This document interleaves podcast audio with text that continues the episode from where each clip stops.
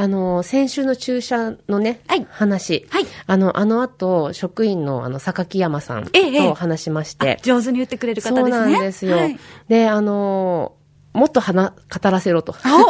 お ええええええコメントが結構あってですね、それ紹介しますと、あの、彼女はですね、実は私の父親、橋本信夫先代の理事長に指導されている看護師なんですがあ、そうだったんですか。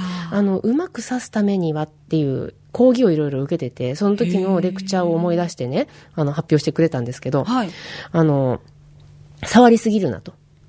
あ腕を？腕を、なんかね、ほら、ここ刺そうかなと思ってペタペタ触られたりとか、うーんとかっていう時間が人の緊張を上昇させるから、なるほアルコールで拭いてる時に見極めろって言われたんですってど。う。わーその一瞬で。一瞬で。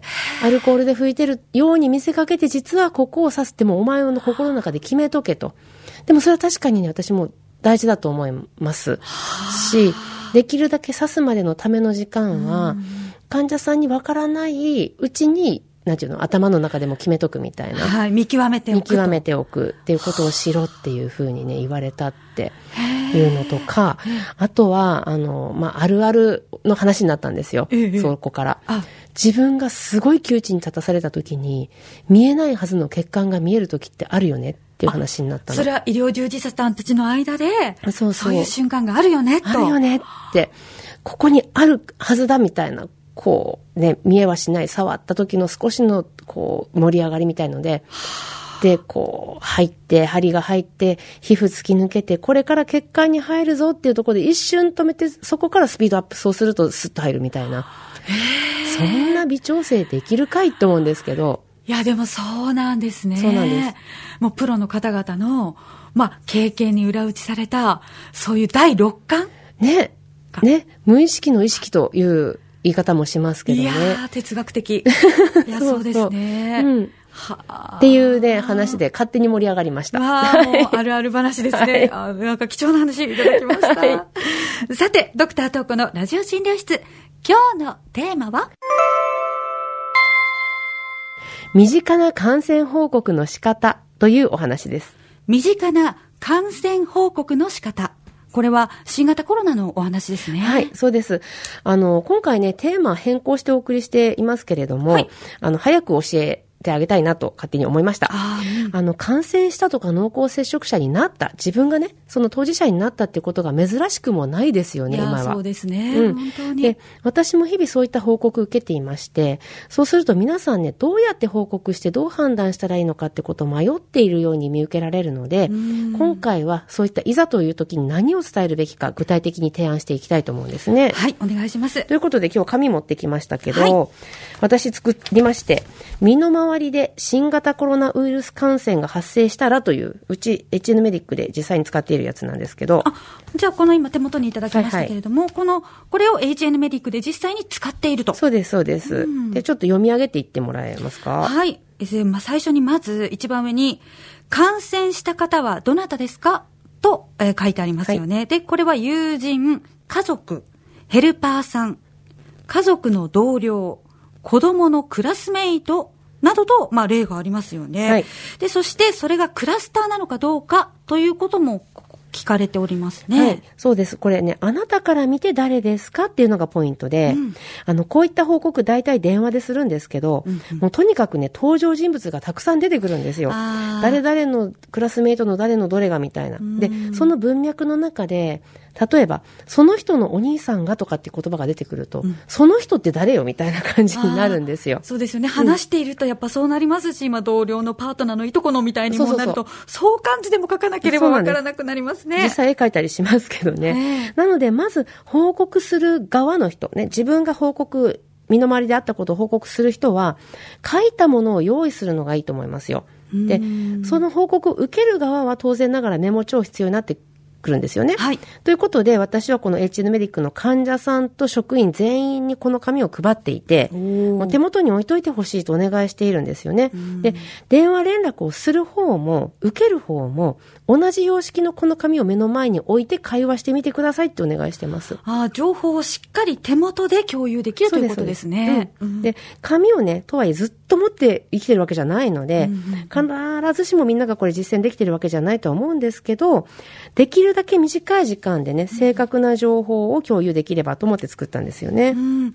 この感染した方が誰かという情報は、皆さんまず最初に伝えると思うんですけれども、はいこれを聞いて先生は何を判断されるんですか？あの、報告をくれた方がどれだけ感染リスクがあるのか、その距離感を測ろうとしてます。はい。で、例えば同居の家族ですと、今主流となっているオミクロン株の場合には、この家庭の中での感染を防ぐのはとても難しいと聞いてますので、ええそういったリスクを判断していますね。なるほど。そして次、感染した方と接触があった人すべてに丸をしてください。はいとあります。丸をつける選択肢は、あなた自身、うん。あなたと同居の家族、はい。そしてあなたと別居の家族、はい。そしてあなたの同僚、その他とありますね。はい、うん。これはね、その報告をくれた方から数えて何人目に感染した方がいるんだということを見るために聞いてます。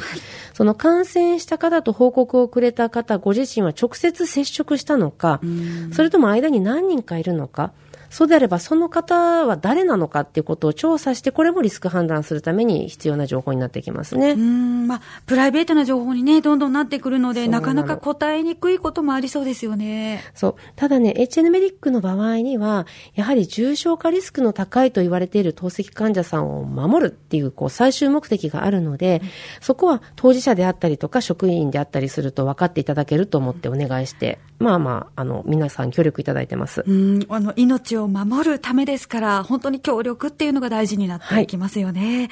えーそして次です。えーっと、あなたが感染した方と一緒にいた場合、次の質問に答えてくださいとありまして、はいその質問は、それはいつ、どこか。次に、一緒に食事をとりましたか？マスクをせずに会話しましたか？どのくらいの時間を一緒に過ごしましたかと続きます。はいいや、これはかなり根掘り葉掘りですね。かなりね。そうなの。はいで。でもね、やっぱり会食っていうのは依然として大きなリスクなので、あとマスクしてるかしてないかによって感染するしないって分かれてきちゃっているのが実際ですから、はい判断にはとっても大事になってきています。はい。そして次は、あなた自身以外が感染した方と一緒にいた場合、いもしくは一緒にいた可能性がある場合、以下の質問にお答えください。あ、で、質問の内容は先ほどと同じですね。いつどこで何を一緒にしていたかというようなことですね。そうです。これはね、例えば、まあ、想定ですけれどもね、ご家族が感染された方と一緒にいたようなんだよっていうような時に欲しい情報なんですよ。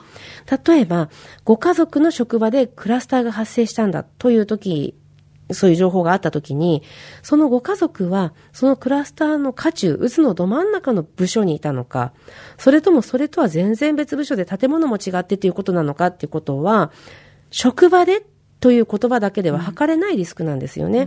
隣の机なのか、もしくは昼食を一緒にするほどの間柄なのかっていったことも実際は重要になってきています。うーん、あの、言われてみますと、そういった情報はやはり仕事に出るか休むかというようなことを判断するための会話の中で聞かれていることではあるかもしれませんね。そうなんです。で、うんそれをね、系統立てて情報を共有するのが大事かなって思うんですね。はい。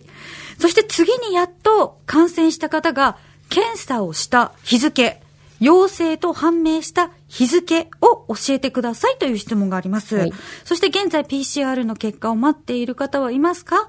感染した方は症状がありましたか？という質問で終わりですね。はい。実はね、ここが一番とっても大事なところなんですね。はいで、よくあるのは皆さん、例えば、何月何日に PCR 陽性でしたというように報告くださるんですけど、それは検査をした日なのか、陽性だということを知った日なのかっていうのが知りたいんですよ。はい。その二つは本当に差がありますけれども、はいその違いというのはズバリ何でしょうか？はい。例えば、朝はね、元気だったので一緒に遊んだお友達が午後に具合が悪くなって夜に PCR を受けて、で、2日後に陽性だと分かったっていう場合、これは朝一緒に遊んでいる時にすでに感染しているかもしれないって考えるから大事っていうことなんですよね。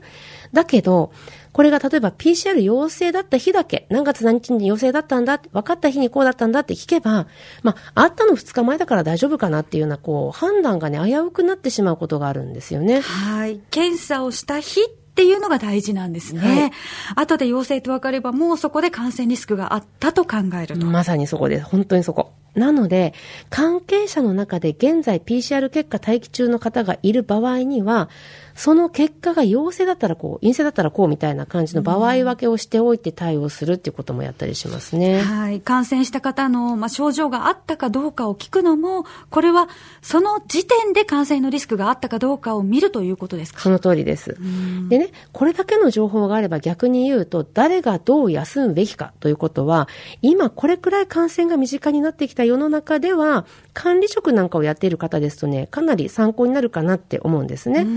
こう感染リスクがあるということだけでその内容を吟味しないで休んでしまうと、もはや仕事が回らないっていう方もやはりいらっしゃると思うんですよ。山本さんもそうじゃないです？うん、そうですね。そして確かにご自身の職場で報告を受けて判断される方々も、うん、皆さん何を基準にしていいか悩んでいる難しいということもあると思うんですけれども、はい、登場人物と日付がもう複雑に交差するような情報を整理して、まあ、判断していくっていうことにその難しさがあるのかもしれないですね。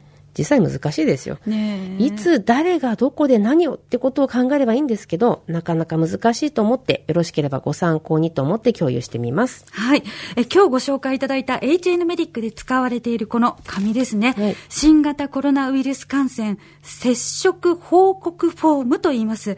えこの番組の公式ツイッターや、私山本博子の Facebook、インスタグラムにアップさせていただきますので、ぜひ皆さんもご参考になさってください。よろしくお願いします。